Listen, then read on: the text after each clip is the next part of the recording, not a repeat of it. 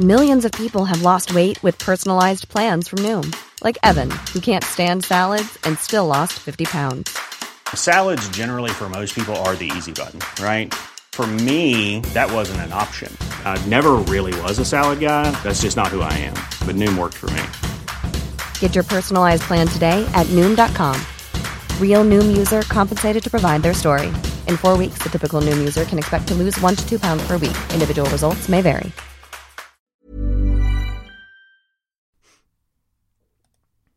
Hello, everyone, and welcome to a very, very special episode of the History of England, sponsored by Simon Hall of Hall's Hammered Coins. I owe Simon one. Well, I owe him several, actually. So, if you're looking to buy a coin as a magnificent memento of days gone by, hop along to hallshammeredcoins.com. Now then, the format today is dry mal. Firstly, I'm going to tell you a lot about what you thought about the English Revolution, because you told me. It was fascinating, I have to say. Secondly, there will be a draw for three prizes. Are you on the edge of your seats? Because you should be. And then, last but not leastly, it just so happens, in the most extraordinarily spooky stroke of uh, genius, Wolf and I recorded a review on History in Technicolor of Cromwell, the 1970 film with Richard Harris as Crommers. And also Wolf and I are just starting a new season of six or more films for History in Technicolor, so really the stars, everyone, the stars are aligning. The new season of Hit, by the way, in this order, will include Cromwell, 1970, Rob Roy, made in 1995, so much better than Braveheart, The Favourite, 2018, A Hoot, In Cold Blood, 1967, Lagaan, 2001, and Gladiator, you know, whenever. It may well also have the death of Stalin, but as yet I'm not promising, and neither is Wolf. Anyway, whether you listen to the Crommers here or on the History in Technicolor feed, welcome to a new se- season of fun and indeed a new season of laughter. So, let us get down to business, as the greengrocer said to her husband. The poll was fantastic, and I loved it. Sadly, due to my own personal character, but, but mainly technological failings, I was forced to type in each and every entry to a spreadsheet. And I am prepared to reveal that there were several hundred responses. But this is gratifying because it means I know your views, each and every one of you. You new revisionists, I have your number. Ye clubbermen, shrink not from the call of destiny. I'll start with that question actually with whom you reckoned you might identify. And I must admit that I'd expected the Cavaliers to come last. We are, after all, more in the political tradition these days that no longer recognises the divine right of monarchs. There are quite a few of you, though, who did feel that you would have supported the king at the time. I realise that doesn't mean you believe in the divine right of kings now, but the most popular category, however, was not the Cavaliers, and it wasn't the Roundheads either, and I thought it would be. It was, in fact, the Clubbermen. Just let us get on with getting on. I have no doubt that many at the time shared your view. Then we had the other choice between long and short term consequences, uh, drivers for the English Revolution, and it was the long by quite a convincing margin. 60% of you rather than 40% thought there were long term reasons going on here. It wasn't just, you know, a blip. Then to the choice of questions, which of the theories did you all like? And there were two of them that it was obvious from the start were going to be the least popular, to be honest. The new revisionism idea that really King Charles was being perfectly helpful, and you couldn't really expect him to behave outside his personal idiom anyway. And then the idea of the revolt of the provinces against the centre, those are both down at 6% of votes. But then, I have to tell you, it was a real ding dong between the other four. I mean, there was dinging and donging, jockeying for position, first one, then t'other. I am relieved for the reputation of our professional historian brethren that the current orthodoxy, revisionism, that it's principally a political cock up, revisionism did end up top dog. But nibbling at, at its bottom were the three other dogs of history in the shape of the Whig view of a glorious linear progression to modernity, the theory that it's all about religion, darling, and finally, that what we're seeing here is the pressure of social change and the rise of the gentry and the middle classes against their aristocratic oppressors in the making of a capitalist society. So, over the next few weeks, months, and possibly decades, there's all to play for. I've put the results table on Tinternet, thehistoryofengland.co.uk, by the way, if you want to have a look at it and noodle. Right, now the draw, the prize draw, and then on to Crommers. I did the draw using a random number generator. And in third place, we have the winner of the Silver Charles I Groat. And I can announce that the winner's email starts with space. Then there's some stuff, and then there's dot com. That's the word space, S P A C E, just to be clear, then some stuff, then dot com. Congratulations. Look for the coming of my email at dawn, probably joining Gandalf in your junk folder, or email me if you can't find it at david54031 at gmail.com. Second prize, the Rose Style Halfpenny, minted in 1638 9, goes to the person with the email starting B Froim, then some stuff, dot com. That's B E F R O I M, then. And now the Star Prize. Da, da, da, da, da, da, da, da, minted in 1644 at Oxford, a city under siege. Later pierced by a royalist to wear as a badge of belonging, loyalty, and pride to their king. And this goes to the person with the email beginning with with a name, then Pim, then some stuff, then com. So that's a name, Pim, then some stuff, com. Congratulations to all three of you. But thanks very much to all of you actually who took part. There were loads of it. It was great. My shed pinged with comments on the website. Loads and loads of interesting views and comments, all of which I loved re- reading. And do go and have a look if you have a moment because you know it's really interesting. Thanks again to Simon Hall of Hall's Hammered Coins for making it all possible. Right now, off to history in Technicolor and the story of Cromwell. Are you not entertained? Hello, everybody, and welcome to History in Technicolor. We are back for a new season, Wolf and I. Wolf, I've missed you. And I've missed you, David. Have you really? You're such a fibber. No, I'm not. No, I have missed you. And this is why I've picked one of the films that I picked was all for you. Excellent. Is that right? You picked Rob Roy, which is coming next time, everybody, just for me. I did, yes. Because I love Braveheart so much. Was that the thinking? Um, no, but I thought you might like this more. Yes. I think that's. Anyway, we're going to talk about that next time because this week we're going to talk about a film which uh, I've kind of been putting off for a while. A film I saw in my youth and didn't really dare do yet because I hadn't done much work on the object of the film. And now it's time, I think. So we are going to review Cromwell. How do you feel about that, Wolf? Um, fairly. I'm quite. I'm excited to hear what you're going to say in this episode. Possibly more than I was about watching the film. right. Okay. That's not a good start. Oh, I see. You're more excited about what I might say than you were excited about watching the film before you watched it. Yes, I'm saying that I like your company, and what you're going to say is going to be interesting. Okay, great. Well, we're off to a flyer then, aren't we, in the new season? Right, we're going to discuss Cromwell. Let me tell you something about it, and then we can have a chat. So, before I start, had you seen the film before or heard of it? I had only heard of it in the context of us doing research for possible films. I had never seen it, um, and I guess I I knew it was Richard Harris, but that was that was about all I knew. Very good. And what baggage and preconceptions about the civil wars did you take into the film from I don't know school anywhere else?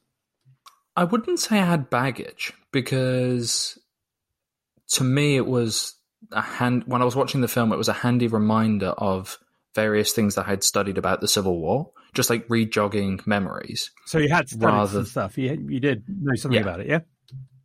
Great. Um, yeah, I think I did Charles the First at A level in oh, did quite you? some focus. That's quite unusual, actually.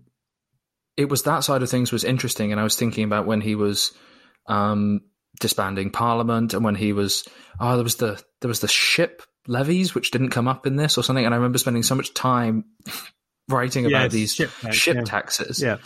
Um, so I I quite enjoyed all of that, kind of having that um brought back. Yeah. The I guess the only baggage I had is that I have a loose conception of your Uh, views of Cromwell. is that right? I'm very, very, s- very often in my family misrepresented for my views about Cromwell. And I, I am intrigued to see if it is a misunderstanding, but there's a there's a moment like five minutes into the film where he defends all the peasants Uh-huh. um, over the ownership of their pasture Yes. and the right to own farmland and the right to roam. yes, probably. common land. And I was like, I was like, land. oh my, and I knew that you were up off your seat, cheering, like rooting for Cromwell. You were like, yeah, stick it to him. Yes, absolutely right. That is true. Okay, so that's the only baggage. I mean, there are so many things about my views that my family mis- misrepresent. Wolf, can I just say that? Can I just say that, you know, to the world in general, uh, how resentful I feel about that? So let us get on with it because, uh, you know, we've got to get through things. So, Cromwell, the film, why am I proposing this film? Because when I was a nipper, Wolf, I saw it many times on telly and I absolutely loved it. I utterly believed that Cromwell was a savior of democracy and I loved the historical pageant of it all. Okay. Also, because it's almost as though Charles I had come back to Earth in Alec Guinness's form, proof positive of reincarnation, Wolf. And Prince Rupert was the absolute model of a dashing cavalier. Love that guy. Thirdly, because Cromwell is one of the most enigmatic and controversial figures in British history. Obviously, he's not in Ireland. He's not controversial at all. And actually, I think the Irish sometimes think that he's revered in English history, and there are people who do revere him, but he's always been, even in England, deeply, deeply controversial. Lovers and haters, arguments that will never go away. The other thing about Cromwell actually is that there are more myths about Cromwell than flies on a pile of poo. You know, so That's a lot. here's a lot of flies. Um, high summer, you know, that sort of level. You know, not middle of winter where you don't get many flies. Anyway, should we stop talking about flies on poo? Wait, is there is there a myth about his head being Yes, dug up after he was buried? that is actually true. Nobody knows where it is, but they think it ended up in Sidney, Sussex, I think. And the master knows where it's hidden uh, and won't tell anybody. It's very good. interesting. Very, very funny. Anyway, so I mean, he's an absolute, you know, incredibly famous figure and very divisive.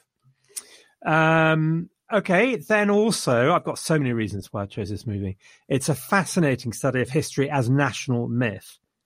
So, you know, we quite often there are plenty of people who like um, or who admire British democracy.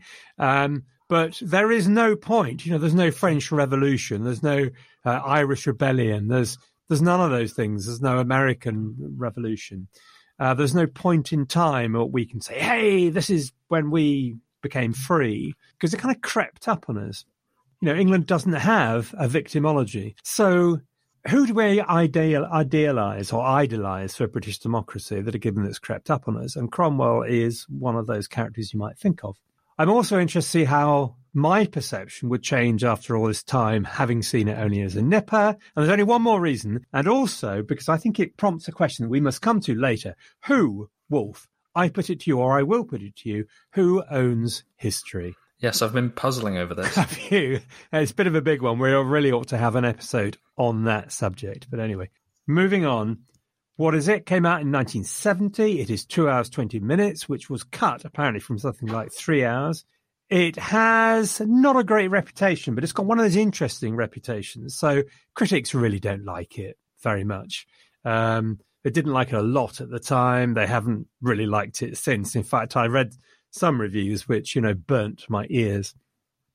Um, but interesting enough, that I think there's quite a disparity between what critics think and what audiences think. So on IMDb, which is an audience rating, it's seven point zip, so perfectly decent.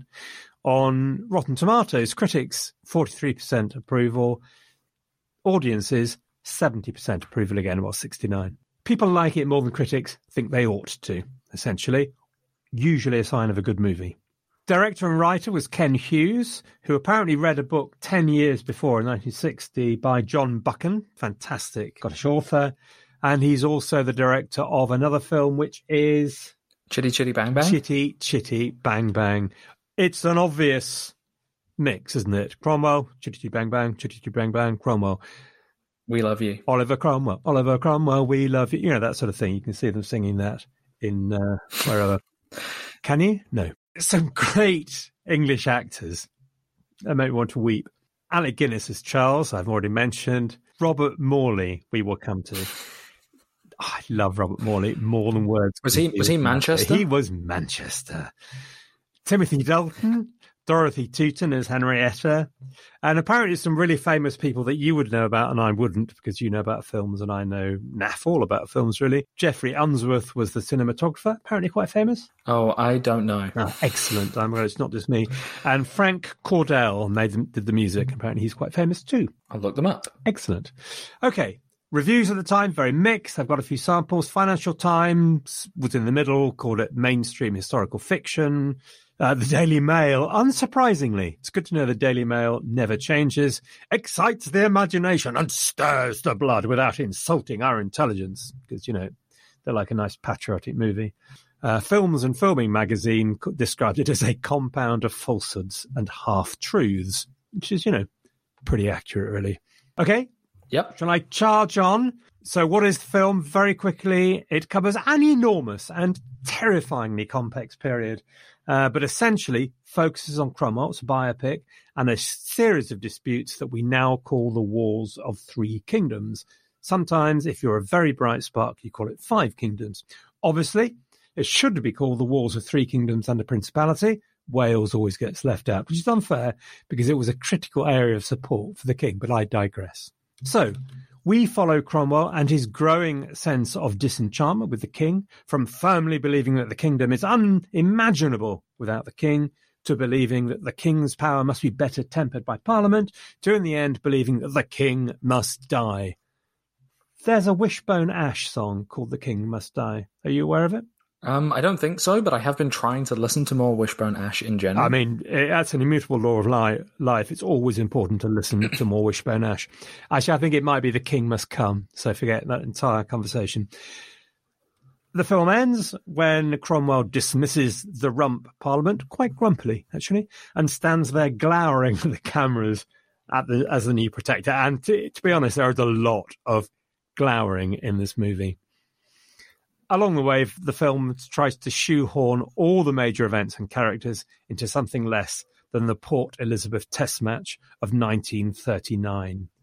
How many days, Wolf, did the Port Elizabeth Test match of 1939 last? Uh, oh, it's either going to be really, really long or really short. I'll say really long. Let's say 28 days. 28 days?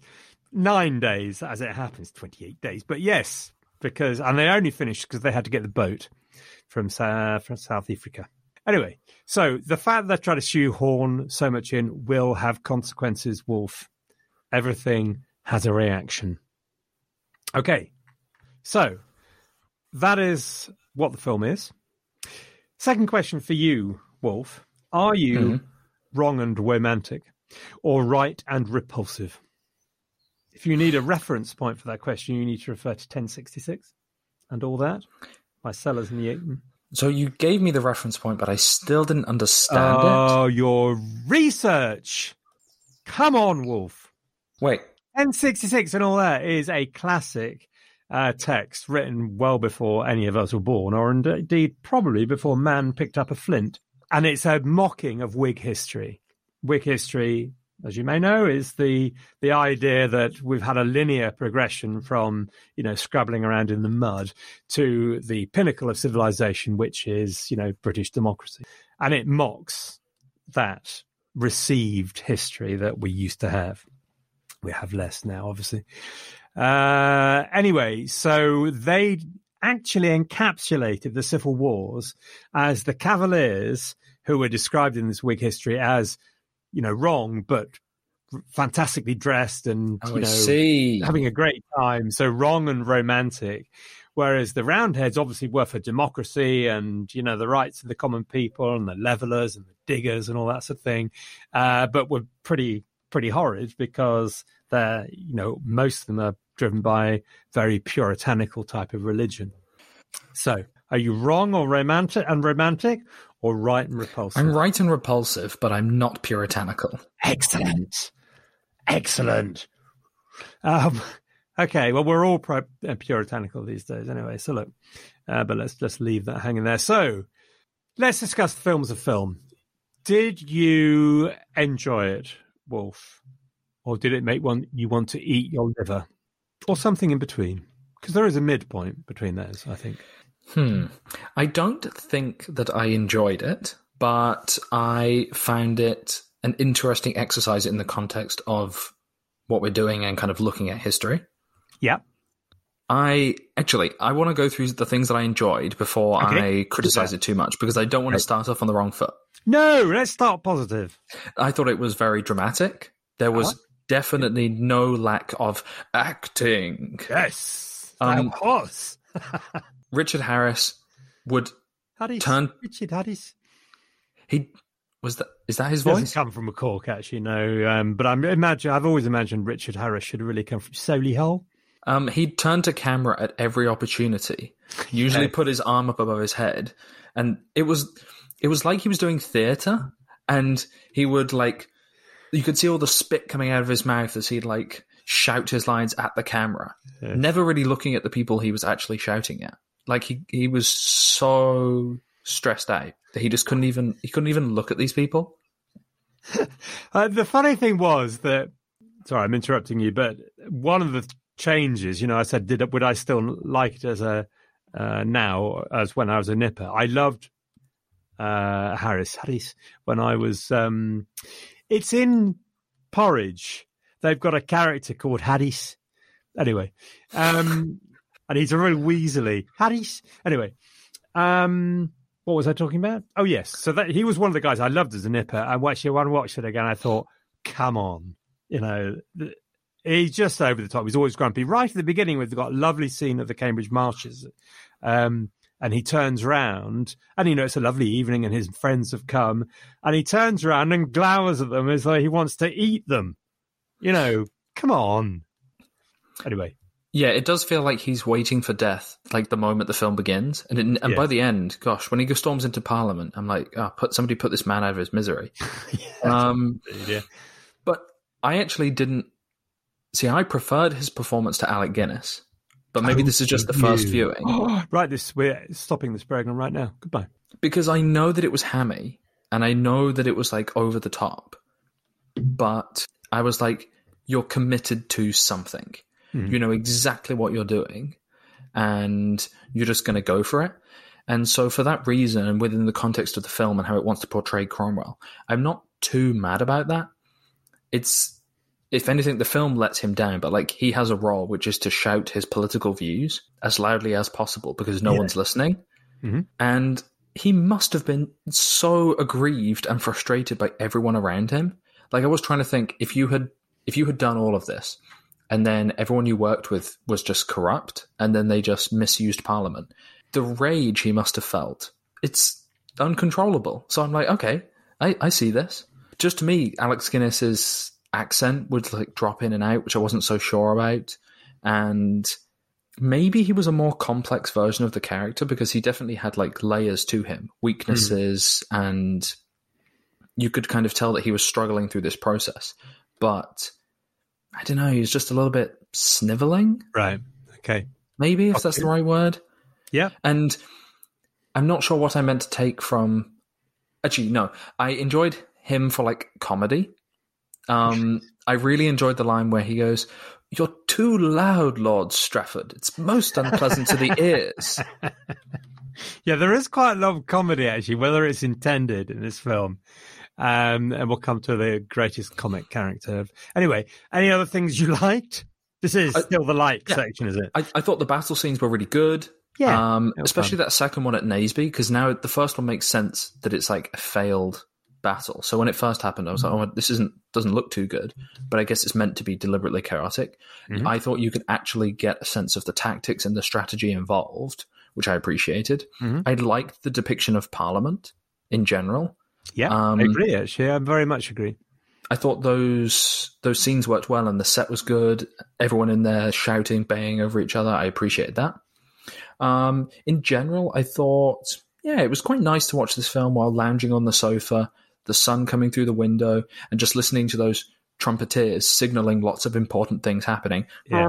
and I'm like, okay, yeah, it's Yeah. like it has Sunday afternoon. Did you actually work on the film in the seventies then? Because it sounds like you've got that trumpet down to a T. Um, no, but I I, Ah, I, I wish I had. I guess. Um, maybe I can bring it back. Yes. Are are you now thinking, David? I'm assuming you are. Are you also thinking about that bit in Shrek 2 where the trumpeters perform and then he goes, "Brr, brr, brr, brr, brr, brr," and, and then he goes, and enough, Reggie.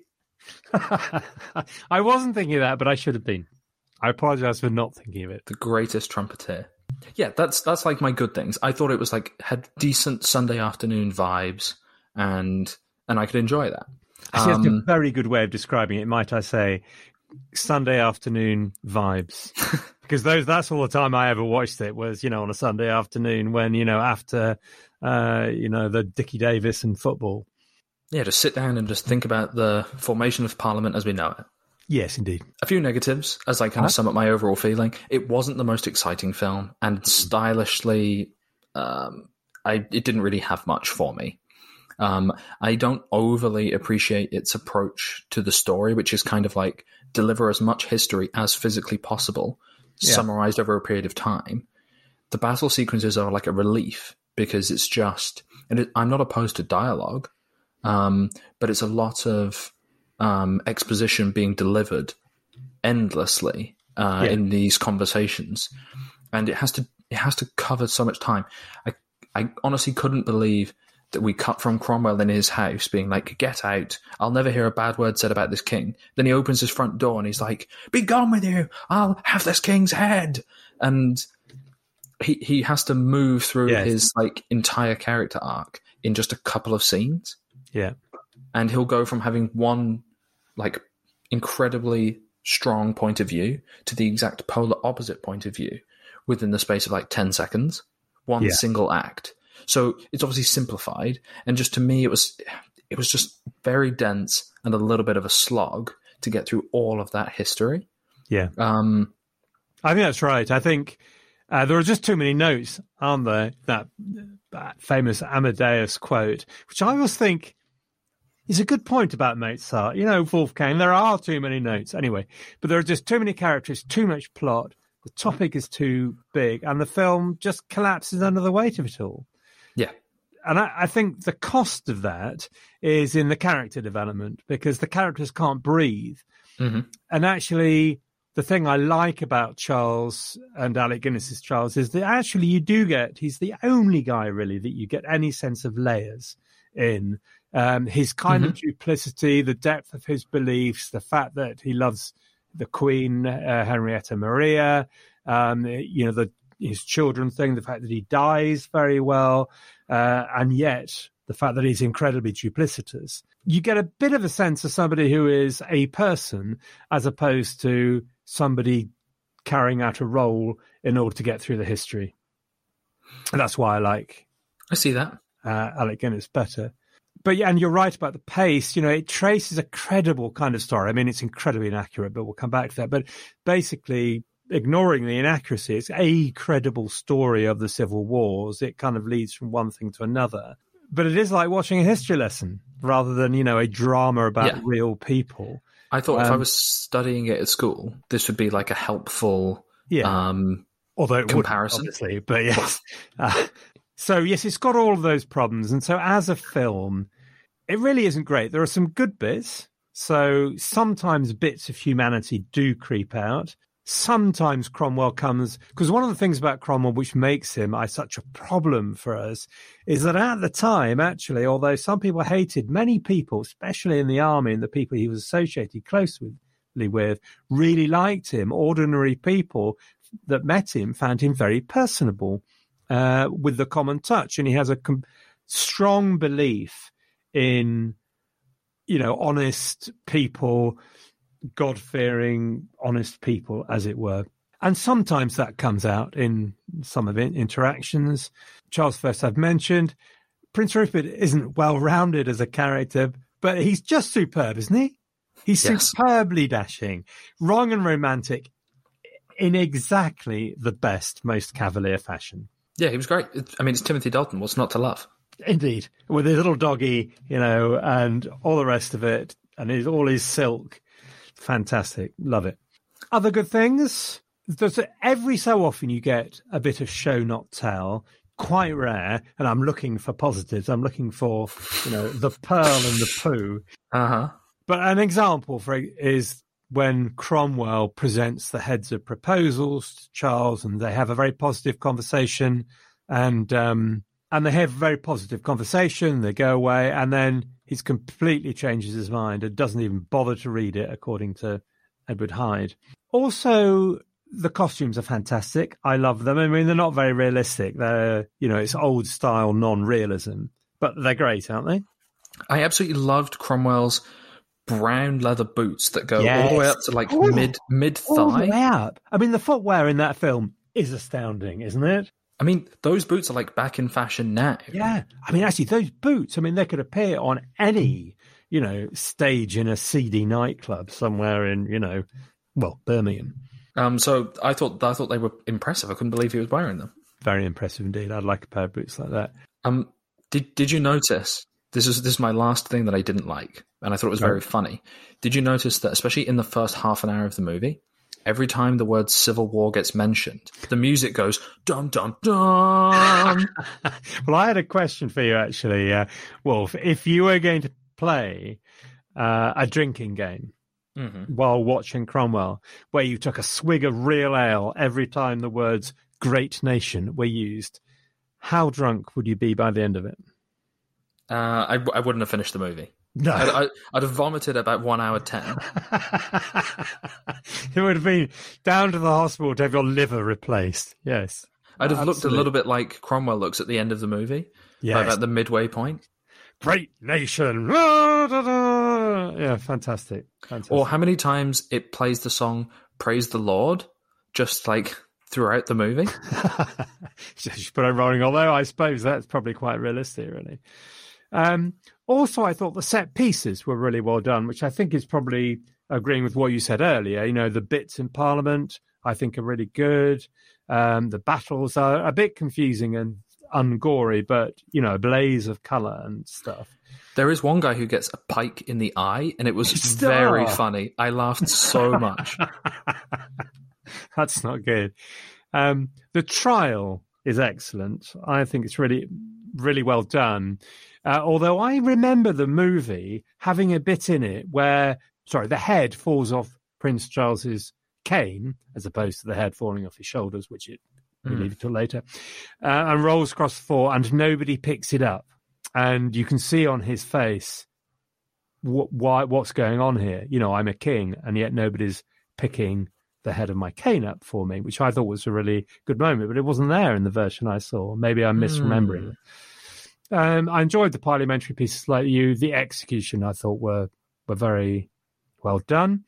I'm being really positive here. There were some moments of genuine drama. The hanging of John Carter, for example, I thought was very well done. Mhm. Just die swings before he finds out about the king's duplicity.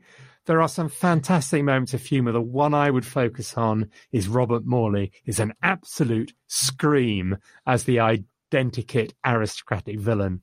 I love that guy. I've always loved that guy. I love him in everything he's done since he was born. And he is magnificent. He used to appear in a lot of Hammer horrors, I think. Have you seen Theatre of Blood? That's exactly. He was brilliant in that. He got fed. To, he was gluttony, wasn't he, or something like that? And he He's the one who has to eat his dogs. Yes, yes. Oh, he's a that man is a genius. I mean, Um, you know, Interestingly, the guy he sat next to, Essex, yes. I think, is one of the others in that movie as well. Oh, is that right? Well, what Mm-hmm. fun they must have over supper discussing their previous movies. I loved, I loved Robert Morley, everything time he was on there. But I love Thomas Wentworth as well, and entirely understand why they gave him a Yorkshire accent, quite apart from the fact that he was, in fact, a Yorkshireman. There was a very lovely bit also, which really made me howl, when the young Prince Henry is trying to cry because he's going to say goodbye to his dad and he's got to run away. And he mm-hmm. does a really, really, I mean, I'm sure he's a brilliant actor now, but he does a really bad job of trying to cry. Okay. Anyway, so they go up, the two kiddies sit on dad's knee because, you know, they've got to leave dad and, you know, and dad tries to reassure them, yes. you know, oh, they're there, it's fine. He, he, and he says to them, look, son, Parliament will cut off thy father's head. And that's supposed to make them feel better. And nice then, selection, Charlie. This this nice deranged parenting. this deranged child returns like he replies one minute later, and he's uh, the king says something like, "What will you do if they try to make you king?" And he's like, "I'd rather be torn to pieces." And I was like, "Oh, all right, okay, all right, that could be arranged too." I'm sure Cromwell would like to. Uh, Frank Cordell's music got a lot of compliments. I wasn't 100% convinced by that. I thought it was a bit portentous, but there are some really great lines. I'm going to try some lines on you and see whether you recognize them. Okay, uh, and these are great lines. They're sort of embedded in the family, con- in the family, the national consciousness. These are of the stories of the Civil War, and they use them all. And I like that actually. So he goes into Parliament. I see the birds have flown when he's trying to arrest the five people. Yep, I definitely pointed at the television. I was like, oh, I remember that one. Essex or Manchester, who says if we beat the king 99 times, he will still be king. If he beats us once, we will all be hanged. Great line. Very true. Never was a crown so dearly lost and so easily regained. Edward Hyde. Hmm. Fairfax saying to Cromwell when he Cromwell's going loony at the end, "We cut off a king's head for such as this. Put your tr- trust in God, but keep your powder dry." Mm. Classic line. Uh, a lovely line from Charles, which isn't in the historiography, but a democracy, Mr. Cromwell, was a Greek drollery based on the foolish notion that there, there are extraordinary possibilities in very ordinary people. I mean, a great line. There is a there was a quite a funny line where he was like something along the lines of "I will not be told what to do by basket makers." That's great, isn't it? It's very good. And then one more, uh, "It shall not be done in a corner," which is one of Cromwell's greatest claims to a good press, actually, is that kings have been killed throughout English history.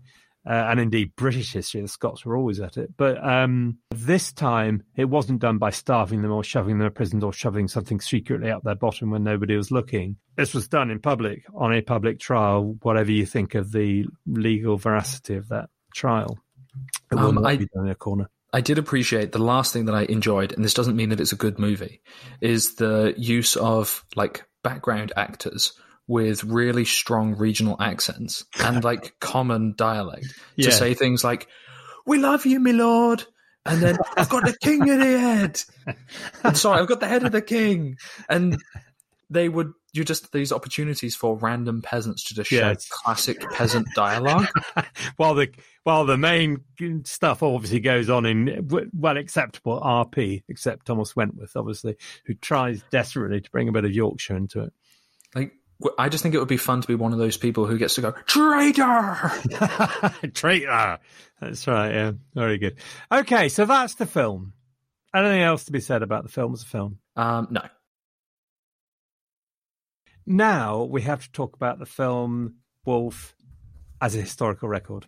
On a scale of 1 to 10, with 10 being extremely close and faithful, to 1 being a complete bag of made up stuff, how close do you think we'll be? Which end of the scale do you think we'll be at? Um, I'm I'm going to guess based on what you've been suggesting that we're going to be talking a round of one or a two. yes, um, it could be. The only thing I would say for it is being like a little bit naive and not being clued up on this. Um, and while I definitely didn't take what it was doing as gospel, I'm like, okay, yeah, this is simplifying everything. Um, it did just give me like a handy little crib sheet reminder of like the general points that occurred. um, with a few key like dates and names and locations and individuals. So for just like your average cinema goer, I when I finished watching it, I didn't think, oh, this is definitely a one. I was just like, oh yeah, you know, that's fine. Right. Like they're just skipping out lots of stuff and and changing things, but it's probably okay. Actually, that's a very good corrective because although it's a very partial view of the period designed, I think, for a specific purpose, yeah, you do get that. You do get some of the main events. If you're not going to think, well, was X there and Y there? Was this driven by X or Y and so on? You do get a sort of progression of them of some of the major events in civil wars.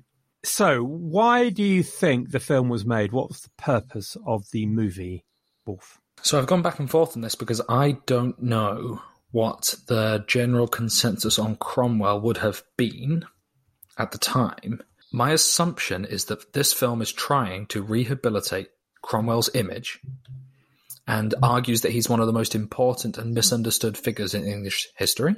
There's there's like a a general approach to let's try and show the entire Civil War, get through that as like a good, exciting history lesson. Um, and through that, they give Charles this slightly more complex character.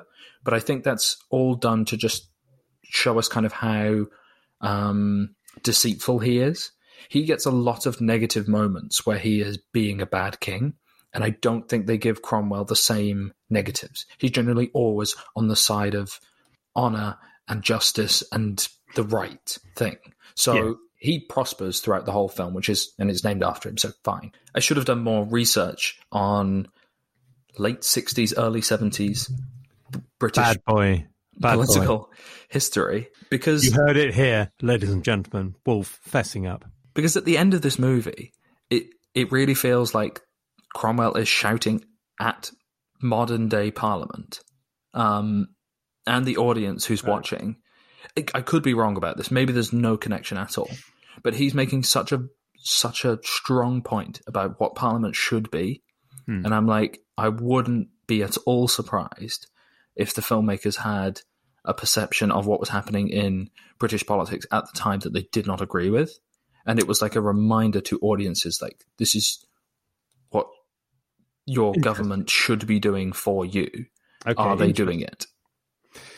Okay, so I think I'd agree with you part the way there. Certainly, Mhm. it's presenting a very positive view of Cromwell, isn't it?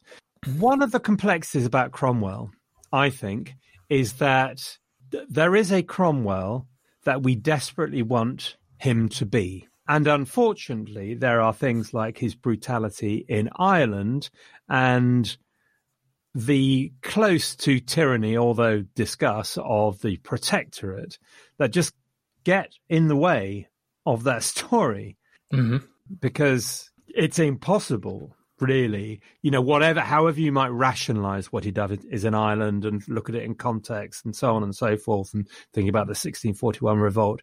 It's impossible to look at cromwell in ireland in a positive light. Um, so i'm going to read from you the oliver cromwell from a ladybird adventure history book okay which us and the listeners in the history of England refer to a lot for historiography. Oliver Mhm. Cromwell was a brave man as well as a great one. Edward Hyde at the time, who wrote the famous history of the rebellion, I think described Cromwell as a brave man, but a bad man, I think. So this is a different approach to that view, but he was a royalist, Clarendon. He'd always charged with his men into the battles of the Civil War. This is an honest man, it's saying. This is a guy who's down with the people. Now, with many enemies who wished nothing better than kill, to kill him, he moved freely around the country. Brave man message. He believed always that God would protect him. This is 1970. We're just out of the sixes. God is still important to the national consciousness. Cromwell was also a good man. He was deeply religious and neither greedy nor, except in Ireland, cruel. He was a good father to his children and the friend of all honest men. So that, Well, what a guy. think, what a guy. That, to me, is the national myth, the kind of Cromwell we want him to be. We want him to be a lover of democracy, a friend of the common man, somebody who brought liberty and light and changed the constitution forever, as it were.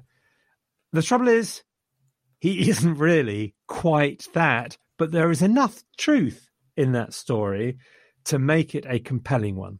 Sorry, were you going to say something? I was just going to say, how do you think that this film portrays him then? He portrays him like that. This is expression of the Whig national myth of Cromwell, the proto democrat who laid the basis for the world's greatest constitution, sort of stuff. I think that's what it is. And I think, I don't think it's necessarily trying to correct a, you know, a false view that had grown mm. up about Cromwell. I think there is, has always been, and will always be probably that element in how some people view Cromwell. Because we want it to be true. And it's much more complicated than that, but it's not completely untrue. He wasn't a Democrat, incidentally. He didn't believe in one man, one vote or that sort of thing, although he did believe in representation of the people in the way that the 17th century man, women understood that. Mm-hmm. But you know, he gets a lot of grief from commenters saying this is historical inaccuracy because he doesn't believe in democracy, and that's kind of true.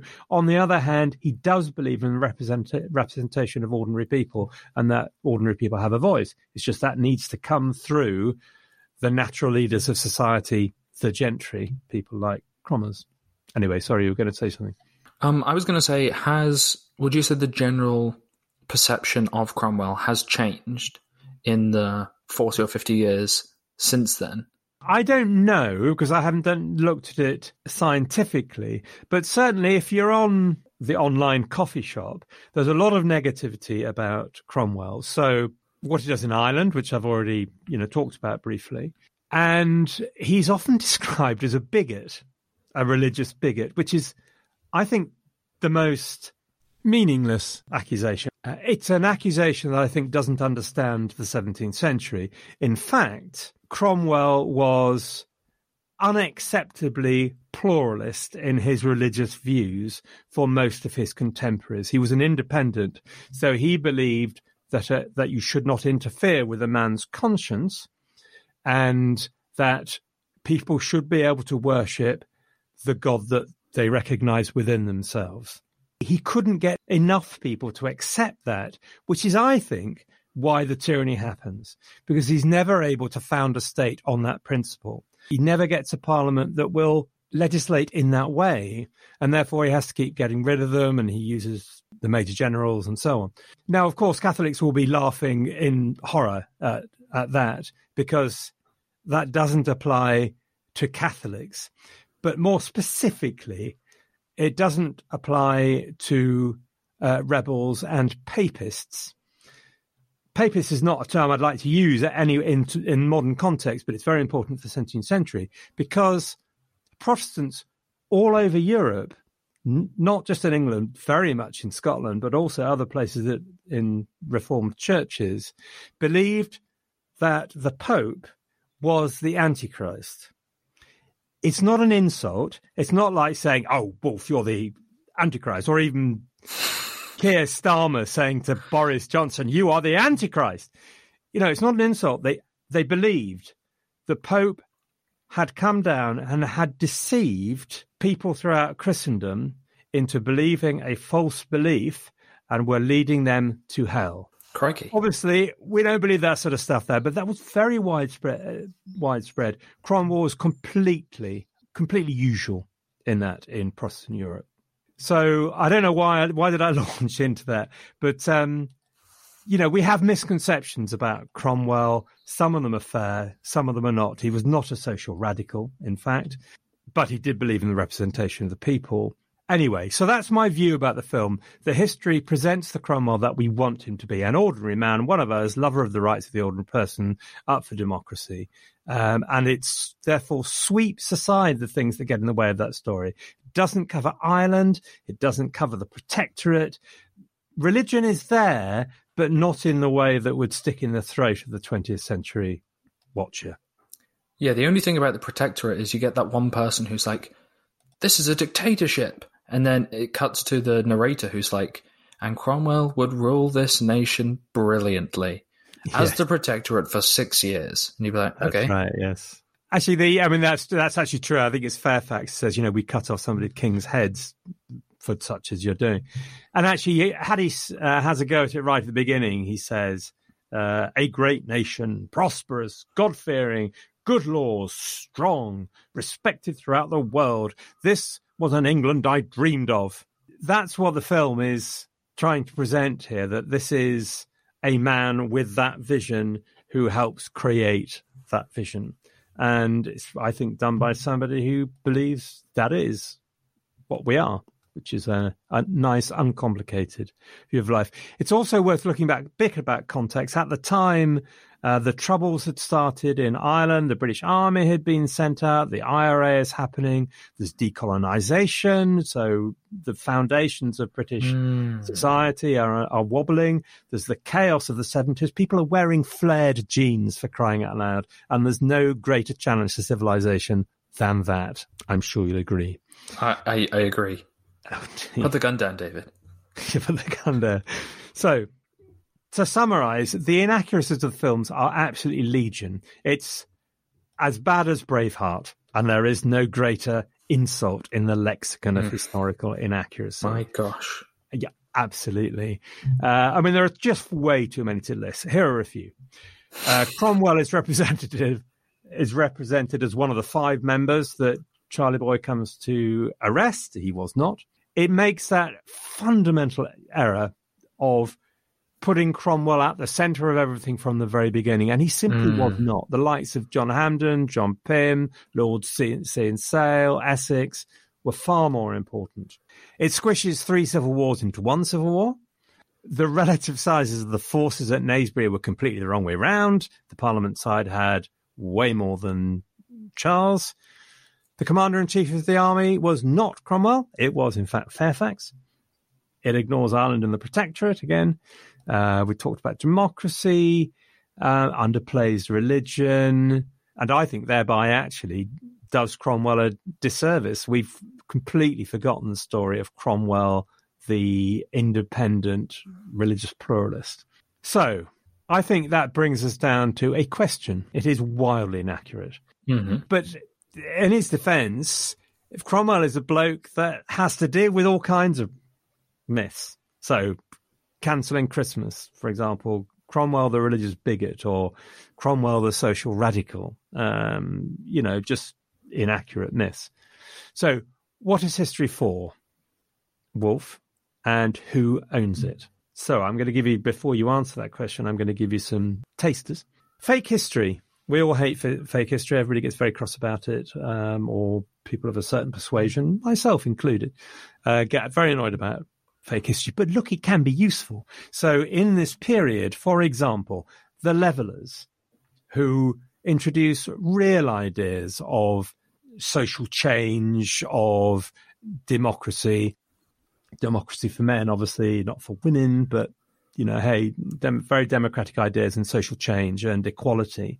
They relied on the fake history that that was what is in their ancient rights embedded in Magna Carta, is complete tripe because Magna Carta is a peace treaty between the king and his barons. But fake history helped build that positive modern message. And several times, fake history helped us move towards democracy. Second point uh, communities need stories. You can't build a community without shared stories and shared sense of pride. And we are obsessed these days with trying to, or some people are trying to tear down all those myths. And I'm sure that's right. You know, you have to be accurate about history. You have to look it squarely in the face if you're going to be a mature society. But there is a price to pay, and that price might well be in community coherence and so on. I'm pushing this a bit. Finally, academic history can be very, very dry and increasingly narrow in scope. This is a very contentious statement. I could, could be entirely wrong, but the big historians who built big sweeping stories over, you know, many seconds, they haven't disappeared. I mean, Sapiens, for example, is, is an example of that. But they're quite rare now. It's, academic historians are quite embarrassed about people like Macaulay and so on who try and build big stories. But communities need stories. Anyway, so what I'm saying is I don't know the answer to this question, but it is more complicated than, oh, history has got to be academic history where every fact is analyzed. You know, there has to be something more than that. And it's not just academic hi- historians who own it. We all own it. I rest. What do you think? there's a, there's a lot to there's a lot to There's take a from that. question there. Yeah. Um, first of all, I think we're going to continue to talk about this in the next episode because I think a lot of this comes ties in Good, with yeah. Rob Roy, I think you're right. an individual figure again that's mythologized that we can. And he does in Braveheart, of course, because Yeah. you know whatever the you know the stuff about Braveheart. Well, it builds a fantastic national story, uh, and it gets people interested. Anyway, sorry, Karen. I also think there's we are talking about films as well, and I think there's a there is like that additional level to be considered because if you're looking at storytelling, what I want from a film is not necessarily well, it's definitely not historical accuracy. Yeah. I want the storytelling. I want the interpretation, um, reimagining, you know, alternate realities, however you want to use the past to comment on the present and kind of, I don't know, be interesting, thought provoking, fun. So, yes, I agree with you that like we all like own history, but I, I think the, the key problem is when, since history is generally written by the victors, that misinformation and fake history, I guess, as you say, is Is that true anymore? Is- sorry to interrupt. Is history written by the victors anymore?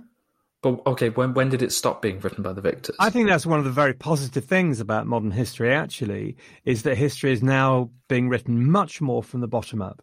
but it it still must have some general basis, right? Well, people repeat it a lot, and I'm being a bit radical, and most people, I'm sure, would agree with it because people trot it out all the time. But I'm not sure it's necessarily Oh necessarily god, I can't believe. I'm someone who just trotted that out. so like, I'm going to delete that bit. I'm appalled. I'm sorry. Obviously, a lot of people believe that statement that history is written by the victors. What I'm doing is, is saying that I think history has changed, or the way we approach history has changed. That's very positive. So, for example, we now look at the experience Yeah. of the colonized rather than the colonizer, and that's entirely positive. Anyway, sorry, it's a but that's point. through that's through like retroactive investigation um, of history that has been like suppressed and erased deliberately to promote one level of like historical understanding. So, yes, certainly I agree with you in the past that history has traditionally always been written by the victors. So I think in that regard, learning more, uncovering more truth, developing a better understanding of the past is crucial, and thus accuracy is important. Agreed. But I guess just it's it's just a balancing act. There's not going to be one defined answer. There are so many times when I would just prefer it to be myths and legends and fun stories that we can all recall and there is benefit to this like collective storytelling that's passed on like a different form of oral history um, and there's fun in it it's fun thinking all these it's fun thinking that cromwell ruined christmas like But he didn't. i guess but like it doesn't it doesn't really cause anyone a problem if, if it's true or not like in that It makes regard. my head explode. That's a problem. I just think we have to be able to analyze history and not take everything you hear as as truth. And you can be presented with one idea or one story and be like, okay, cool, and take what you like and or you believe from that, and just look further. I mean, I, t- I totally agree. And my problem with this is that I totally agree both things that you've you must look at your history squarely, but also I do think communities need to have shared stories, and it's how you select those stories and how you reconcile the two and how you create the balance. And I don't know the answer. Anyway, are we done with that topic? Let's evaluate the movie because we have delighted people enough. Would you recommend anyone go and see this film, Wolf? Um, I'm gonna say no, but I think that if if you already know that this is the kind of film that you would like, if there's something of these actors of this time period of this type of of British film, you probably would still get something out of it on a Sunday afternoon. Yeah, I agree with the Sunday afternoon bit. I think I would recommend anyone go and see it uh, because it's a real pageant of colour and because it's an interesting exercise in historiography and hagiography, of course, as for Cromwell. and for Alec Guinness, Timothy Dalton, and especially Robert Morley. But I must admit, I'd put a big health warning on it. Incidentally, what I meant to also say is that if you want to see a better, if also hardly entirely accurate coverage of the civil wars, you might watch a TV series called The Devil's Whore. It's a really good drama made for Channel 4 in 2008. Never got the attention it deserved, I think. With Andrea Riseborough, Dominic West is in the role of Cromwell, but he's a, you know, he's just one of many, although he's a lead character in it. It paints a much more credible picture of Cromwell and why he turns into what he does and some of the fascinating issues and opportunities that people face in the Civil War, particularly through the objective of a woman. Uh, it's a really, I think it's fantastic drama. Um, so check it out. It's called The Devil's mm. Whore, Channel 4. Uh, marking now the quality as a film. Uh, five? Do you know, bang on, mate. Bang on. the right answer. What do I win? In a sense, it's the one that I've got written down. What do I win? Sorry? You win a golden pineapple. Oh, okay, it'll look lovely on my shelf. It will. Um, historical accuracy, one to, one to ten. I think you have to answer this one, but I'm guessing you're going to say like a two. Yeah, I put, I went, I was went generous and did three because you know you do get a lot of the main events kind of thing, but it is riddled with horrors.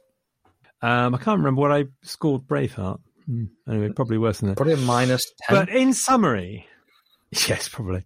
In summary, Wolf, when all is said and done, I still love it. Richard Harris I think I said really annoys me, whereas I used to love him. So that was the biggest change, really. And I now know all the historic accuracies, or some of them anyway.